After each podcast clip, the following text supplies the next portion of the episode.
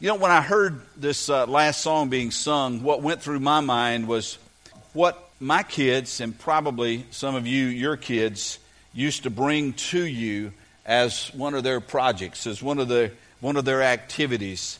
Uh, it might be something that they made in a class out of clay.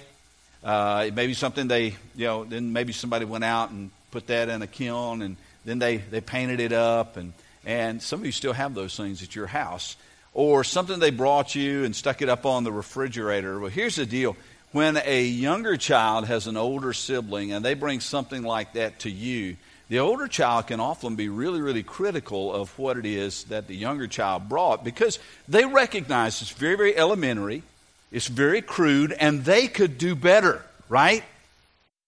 But here's the thing as I listen to that song, what we need to realize is often what we bring to God, the very best that we have, may seem to others as something that's crude and simple uh, and may even be ugly to other people. And yet, to God, He has the same kind of reaction that we had when our child brought us something that they had colored or something that they had drawn, even though we often had to ask the question, What is it? You know, we didn't we didn't want to let on, we didn't know, but eventually we had to we just had to fess up. Well, hey, what is it? And do you, but do you remember when you, when you just gushed over that which your kid brought to you? Or maybe as a child, you remember how your parents responded when you brought something to them and they tacked it up on the refrigerator or they put it up on their dresser uh, to put change in, or whatever it might be. Um, what we bring to God can often seem to others as really simple, maybe crude, and, and, and maybe not as beautiful as something someone else could bring. And yet, to the heart of God, it is precious.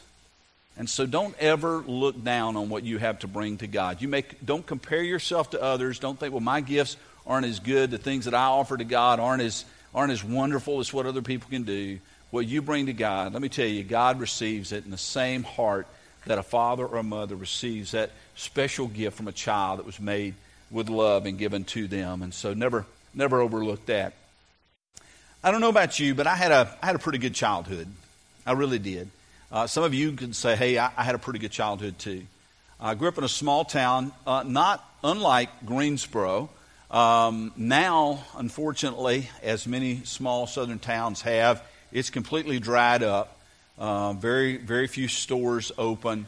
Uh, there's no activity. It Used to be, you know, on Wednesday afternoons and on Saturdays people would be all up and down the streets. It was just, it was just a completely different world. The, the little town was lively. But that's the town I grew up in, a town that was fairly safe. I could ride my bicycle uh, to school all the way across town for us. Uh, I could walk to school. It was, it was not a big deal. That was, that was just kind of normal life for us. I lived in a home with uh, my mom and my dad, my younger brother and younger sister. Um, my parents were good parents. They weren't perfect, but no parent is perfect. But when I look back on it, I think that they were reasonably happy in their marriage. I wasn't kind of gauging it at the time, you know, but but I, you know they they seem to be reasonably happy in their marriage, which most of us are deliriously happy only moment by moment by moment. You know, most of but we'd be happy if we could be reasonably happy in our marriage. That's not bad. He was uh, he was a police officer.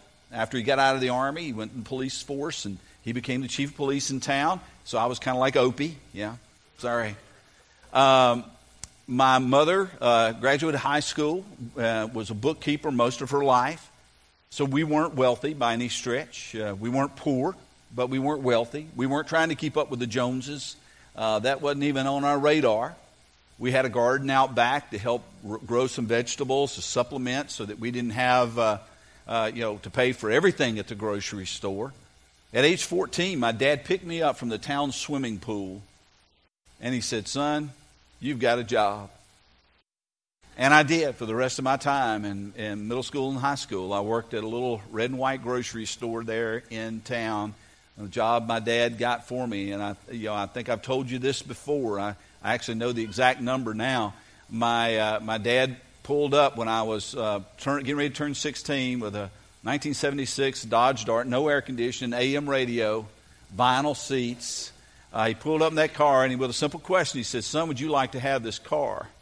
Well, I'm no fool. I said, Absolutely. I didn't care. It, hey, listen, it wasn't a Mustang, it wasn't a Corvette, but it, it was a car. It had four wheels and a motor, which was infinitely better than my bicycle. And so I said, Absolutely. He said, Well, good. Your payments are eighty-one seventy-five a month. And I worked at Williams Red and White to pay off that car. Now, we, we had a good life, and, and I had good parents. But I got to tell you, that's not true for everybody here today. Now, it's not saying you didn't have a, a good life growing up. It's not saying that you didn't have loving people in your life growing up. But for some of us, that kind of story is, that's not your story. You can't say, hey, listen, you know, I had parents who were together and, and pretty happily married together and stuck together and stuck to each other and stuck to us. You can't say that maybe you even had a dad at home. That may not be your story. Or maybe the dad that you had at home, you wish he wasn't at home. Maybe it was your mother.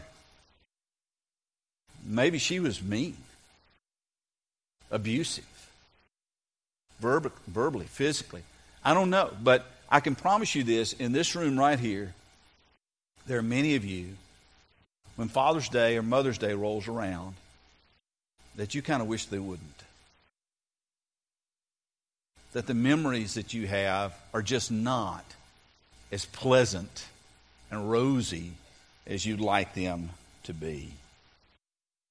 And so, when we look at a passage like we're going to look at this morning in Ephesians chapter 6, verses 1 through 3, you may not be ready to stand up and shout, Amen, because your story's a little different than mine.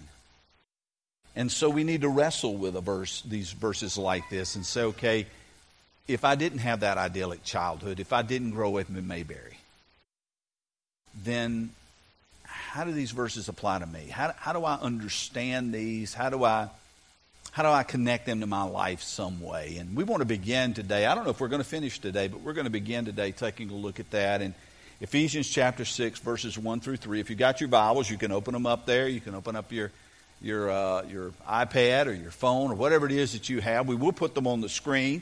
Uh, I think I also printed in your handout this morning, so you'd have them there as well. Ephesians chapter 6, verses 1 through 3. And I want you to hear what God says to us, regardless of what our childhood was like what God says to us this morning. Verse 1 Children, obey your parents in the Lord, for this is right. Honor your father and mother, which is the first commandment with a promise, so that it go, may, may go well with you and that you may enjoy long life on the earth. In other words, if you don't honor your parents, they may take you out of here. Okay, that's not what it's saying.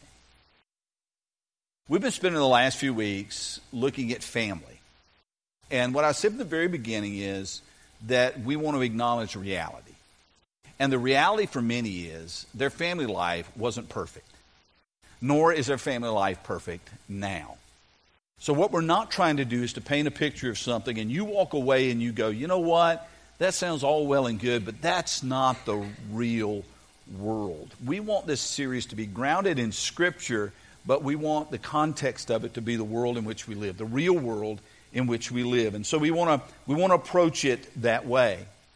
Now, the first thing most of us know about family is parents. We have a baby. case, case in point, right up here on the second row. Yes, you. There you are. Okay. The first thing babies know are mama and daddy. Typically, the first words that they say is either dad, dad, or mama. And it's kind of a competition. You want to win. You want dada if you're a guy. You want dada to be said first, or mama if you're a woman. This is the context. How many? Now, I want to ask you who won. Um, this, this is the context. This is, this is how kids make that first connection. This is how they first understand family. Is coming to understand who mama is and who dada is. And so we see this is, this is kind of integral. This is actually um, biologically the way God has set things up. This is how it's supposed to happen. Doesn't always happen, how it's supposed to happen. This is how kids get to know what it is to be part of a family as they come to know their mother and their father and come to understand what that means and the whole context of what it is to be a child. When we look in Scripture, and there's lots of places that we could go for good examples and bad examples of parenting, we look at Scripture, if we go to the Ten Commandments, this is an interesting thing. What you see in the Ten Commandments is that the last five of the Ten Commandments re- deal with our relationship with each other. They deal with how we treat other people. The first four commandments, they deal with our relationship with, with God, how that connection is supposed to be. The fifth commandment. Now, I'm going to make an assumption here because I'm going to assume that God's OCD like me. Okay. Ten commandments. Moses came down with two tablets. So, how many, if you're OCD, must be on each tablet? Five. Okay. So I'm not thinking God's putting four on one and six on the other. I'm thinking, okay, God's got five on each. So the fifth commandment on that first tablet, according to Jimmy, is a little different. It is the commandment that says, honor your father and your mother. Now, now why is it like that? I, I think there's actually a reason. Because in God's economy, mom and dad are kind of the surrogates for God. They're, they're standing in for God. Here's the way God has set things up parents are to be the authority over their children as they are themselves under the authority of God. Let me say that again because this, this is God's design, this is God's pattern. Parents are to have the authority over the children as they are under the authority of God themselves. This is a picture of godly parenting. It's parenting as it ought to be. It isn't always that way, but it's parenting the way God set it up to be. We honor our parents, and our parents honor God. That's the design. That's the pattern. We live in a fallen world. It doesn't always work out that way, but that is the design. And that's why I believe this fifth commandment is attached over here in this first column with those first five commands because it is connected. The parents stand in for us in that sense with God. And so there's an emphasis really on having this be the fifth commandment. So let's think about this. What if this isn't your situation? What if your parents themselves or your mother or your father was not honorable.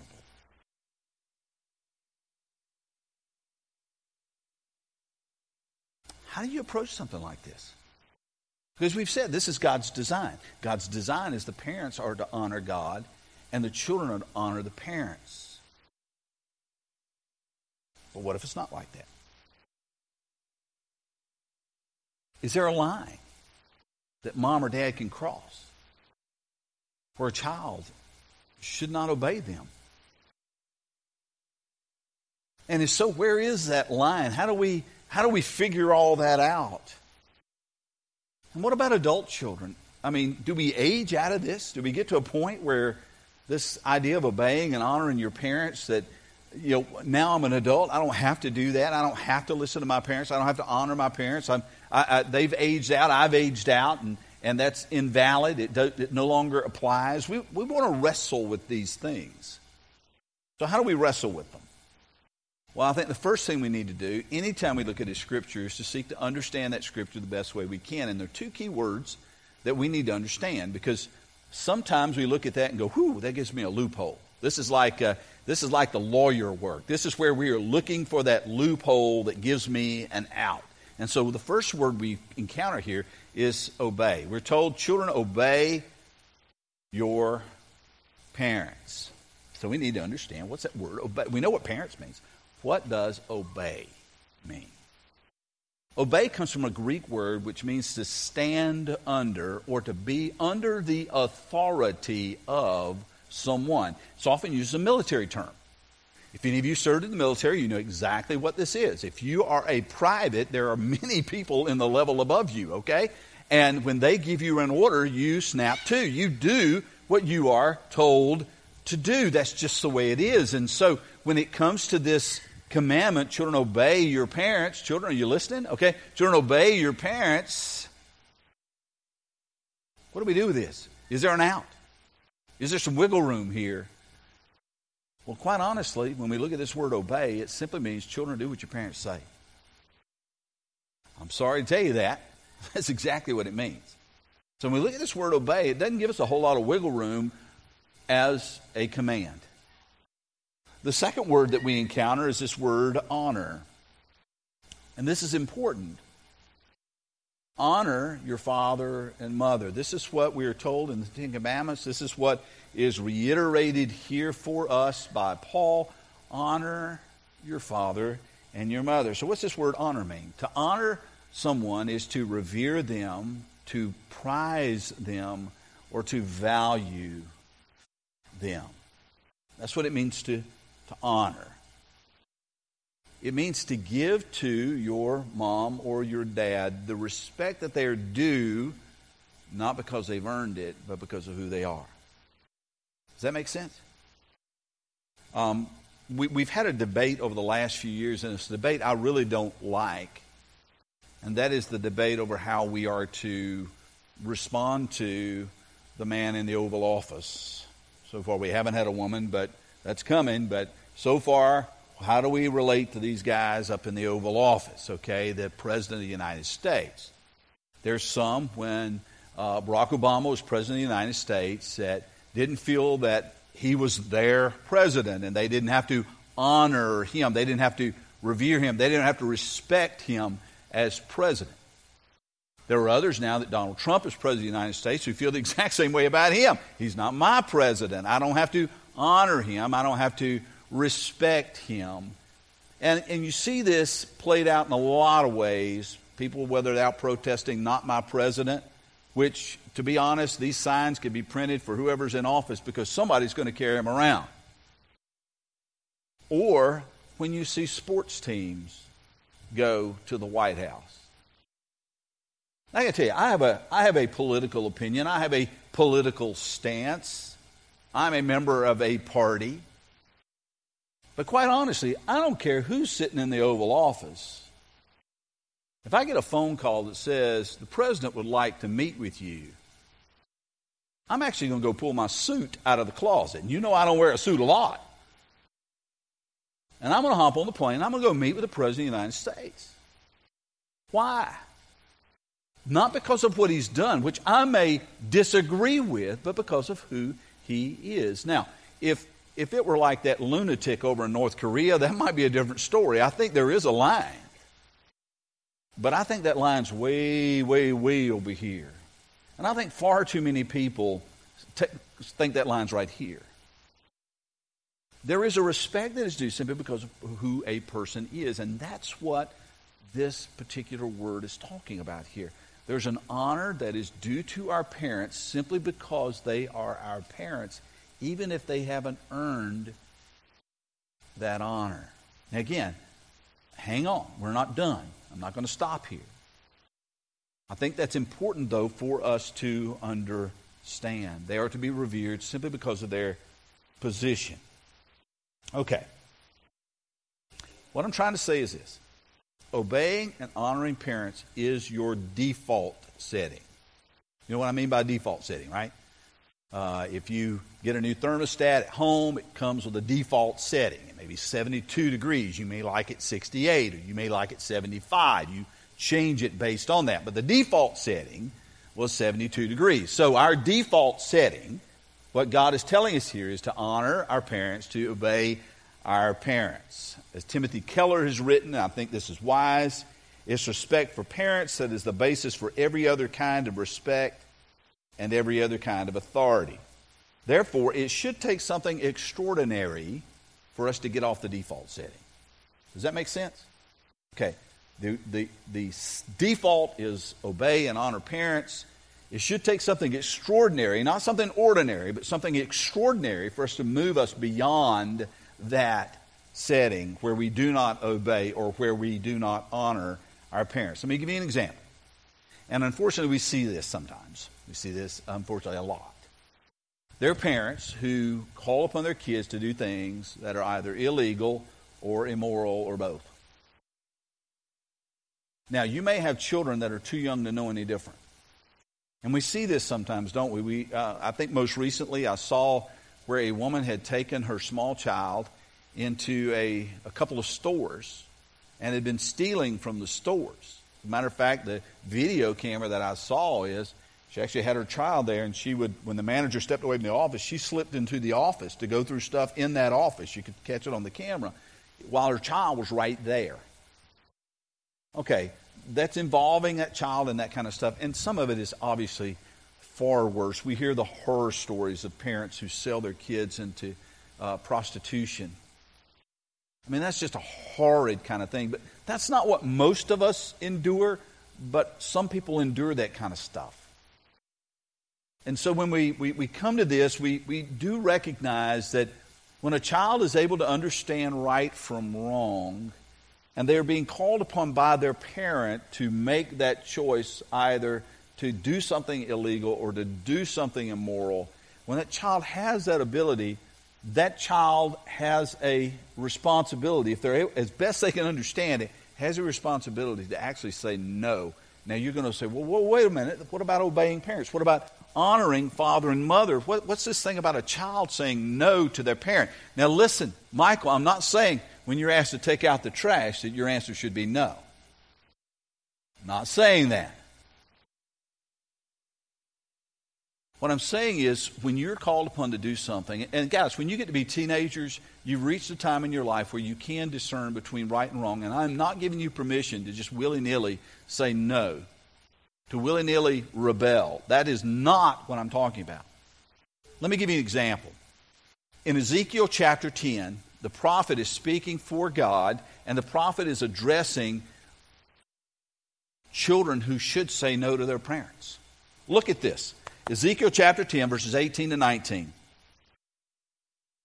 I said to their children in the wilderness, Do not follow the statutes of your parents, or keep their laws, or defile yourselves with their idols. I'm the Lord your God. Follow my decrees and be careful to keep my laws. Now, again, this isn't throughout Scripture, okay? So we're pulling out one passage, but I think it's important that there is a time when parents cross a line, legally and or morally, where children need to say no. That's opposed to what God says. Now, I'm not telling you abuse this privilege. I'm not telling you to manipulate this. I'm not telling you to be selfish in this. What I'm telling you is there comes a point in life where you may have to say no because you're choosing to follow God rather than your parents. The same thing happens with government, okay? We have, there comes a point where government crosses a line where we have to say, listen, I have to obey God rather than men. But what I'm telling you is, we're not to play, play fast and loose with that line. It takes something extraordinary for us not to obey our parents or not to honor our parents. God's going to hold the parent accountable.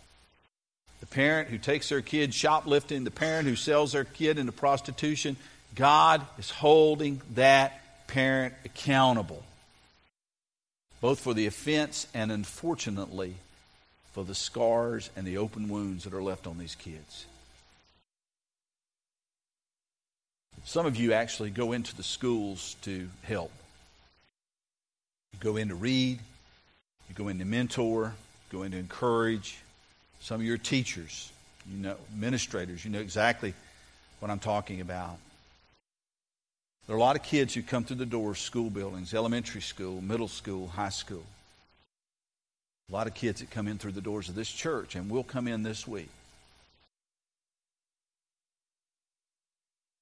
Whose parents are not good parents.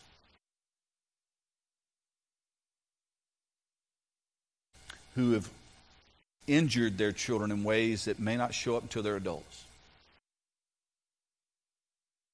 God's going to hold them accountable. That doesn't mean there's no forgiveness. I'm just saying God holds those parents accountable. We need to understand that. And we need to do the best that we can to come alongside young people and to try to help them see that there is something better.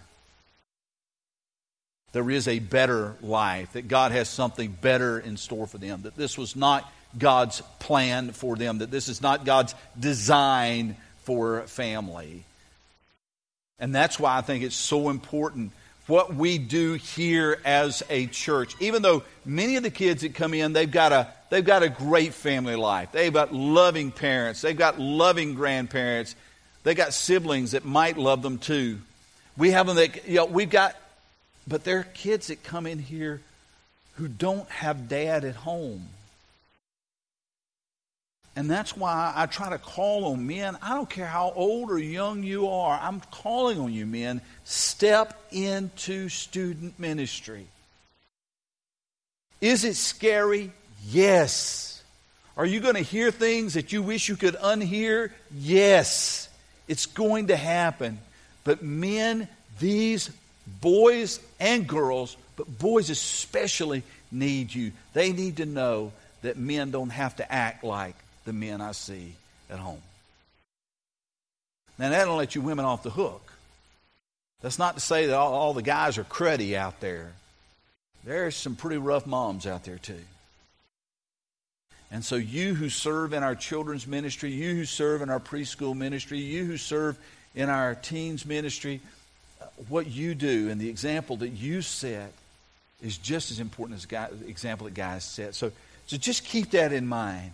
The parents are going to be held responsible. But I believe, church, we're going to be held responsible if we do nothing. That God's looking at this generation of believers to make a difference. Your generation to make a difference. All right, let's, let's consider the, the question here real quickly. What about honoring a parent who is less than honorable? What about honoring a parent who has hurt you? Now, it may not be a physical hurt. It may, it may be some emotional things, and there are many who, who've got that. Our natural tendency is to, to I want to get even, or I want to hold on to this anger, this resentment against my parent. I, I, would love to seek retribution if it were possible, but if not, I'm just going to hold on to this. How does God want us to approach this? And what we need to understand is our approach to a parent who's hurt us should be no different to anyone else who's hurt us in this sense in 1 Peter chapter 3, we read, Do not repay evil for evil or insult for insult. On the contrary, repay evil with blessing. Because to this you were called, so that you may inherit a blessing. In other words, getting revenge, that's not our deal. That's not for us. And loving a parent who's hurt you, I can't imagine how difficult that must be. I hear about it because in 25 years I've done quite a bit of counseling. I hear about it. I never have personally experienced it. But I can tell you this I promise you this hanging on to the hurt, hanging on to the anger, hanging on to the resentment, it doesn't get you any closer to resolution. And it surely doesn't get you any closer to peace. When we live with those things, when we allow those things to live in us, they become poison in us. We become worse people because of what has been done, what we've done with what's been done to us. And it takes a supernatural love to overcome that. To be able to forgive an offense that left you incredibly wounded. I'm not saying it's easy, but I would tell you I think it's necessary. For you to become the person that God wants you to be, we, here's what we need to recognize. There's no one ever in the history of humanity who has been offended more than God by us. Jesus tells a, a great parable about a man who was forgiven a, a, a, sum of money that would be beyond our imagining. which for some of you would take a good bit of imagining because you can imagine a lot. A sum that would make these lottery winners look like paupers. Jesus tells this story about a guy that was forgiven that, and yet he went out and he found a guy that owed him a few bucks, and he began to choke him, saying, You better pay me what you owe me. And that parable is there to teach us that forgiven people are forgiving people. People who know and understand how much they have been forgiven, they are the people who can then forgive. And that doesn't mean you're excusing bad behavior. Not at all. There's a difference between forgiving and trusting. I want you to hear this. You can forgive someone. In other words, you cannot hold that offense against them. You can set them and yourself free, but that does not necessarily mean you trust yourself enough to put you back in that position again. Forgiveness is given. Trust, once it's lost, has to be earned. And for some, so much trust has been offered, lost over the course of time that it can never be earned. You, if you had an abusive father,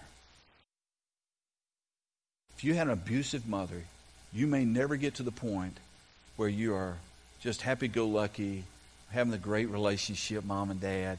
You may never get there. But that doesn't mean God doesn't expect you to forgive. So you've got to remember there is, there is a difference in that. I'm going to give you, let me give you this verse because I think it's helpful for us to understand this because we feel like we've got to somehow even the playing field. That's not our responsibility. Romans chapter 12, verse 19 and following Do not take revenge, my dear friends, Paul writes, but leave room for God's wrath. For it's written, It's mine to avenge, I will repay, says the Lord. On the contrary, if your enemy is hungry, feed him. If he's thirsty, give him something to drink. And doing this, you will heap burning coals on his head. Do not be overcome by evil but overcome evil with good. As much as it is within your power, as you are empowered by God, forgive and honor your parents. Not because they deserve it, but because you're called to do it. Now, there's no way that I could share everything that I want to share with you this morning. So I'm going to put a bookmark here. We're going to pick this back up because some of you are going, okay, I hear what you're saying. I just need to know how to do it. And so the practical application of how to do this, that's going to come not next week, because next week we've got Lord's Supper, and next week we've got baptism. Next week we're going to celebrate that. But the week following that, we are going to we're going to look at the how. How do I do that? Okay? So I'm sorry, you're going to have to live with this for a couple of weeks. But maybe during that couple of weeks, if this has been a struggle for you especially, maybe then you are able to go and say, okay, God, I don't understand how to do this. But over the course of the next two weeks, I want you to pray that you prepare my heart to do this. Now, we're not just going to talk about awful parents. We're going to talk about good parents too, and how we respond to them. But I just want us to be prepared when we come back on that. I guess it's the first, last Sunday in June or first Sunday in July, whichever it is. I want us to be prepared to do business with God and to be ready to put some stakes in the ground over that relationship. And so we're to we're to leave this here now. But before we go, I want to tell you about a different kind of father. My dad was a good dad. I love my dad. I miss my dad. He died when Jackie was just a baby. Oftentimes, I wish I had him around just so I could ask him his opinion on something or just so we could talk about the weather or sports. I don't care. I just love to have him around. But he's gone. Some of you out there, men, you've stepped in and helped to fill that role in my life.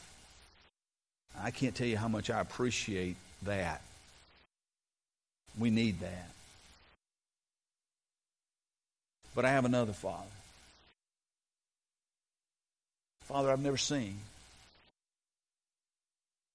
He resides in heaven, but he also resides in my heart. I believe he's real. As a matter of fact, I'm staking my eternity on the fact that he's real. He sits on heaven's throne, and yet from heaven's throne, he looked down into my life and he saw a young man who may have been doing the very best he could, but was kind of making a mess of it. He saw a young man who was stumbling through life and stained with sin, and he looked at me and he loved me. And he said, I'm going to make him mine. And so, this great loving Father, this perfect Father in heaven, began to work on my heart. He put people in my life who spoke truth, not judgmentally, just truth. Just kind of left it out there. He put people in my life who sowed seeds, who watered those seeds, who nourished those seeds. And then, one day when I was alone as a young man, he spoke to me. No, it wasn't an audible voice. I didn't, I didn't hear that. But it was a whisper that said, Jimmy, it's all true. Remember all those stories you heard in vacation Bible school? They're true. All the stories you heard in Sunday school, they're true. All those songs that you sang when you were in worship services or youth camp, true. And it was that day that he truly, truly, truly, truly, truly became my father. In his great love for me, he sent his son and died for me, and I believed it that day. I trusted it that day, and I put my entire life and my eternity in his hands that day. And he has been my father since that point. He will be my father forever. And it's not because I earned it, it's because of the kind of dad he is. He is loving and he is gracious and he is merciful. Now, he's holy and he's righteous and he will punish sin, but instead of punishing me for sin, he chose to punish Jesus, to take the sin himself and the penalty for the sin himself so that I might be wiped clean. So that I could actually stand in his presence and be accepted so that the gate to his great throne room could be thrown open wide and I could come and just crawl up into his lap and look into his eyes and call him dad. Some of you know that. That's your story too.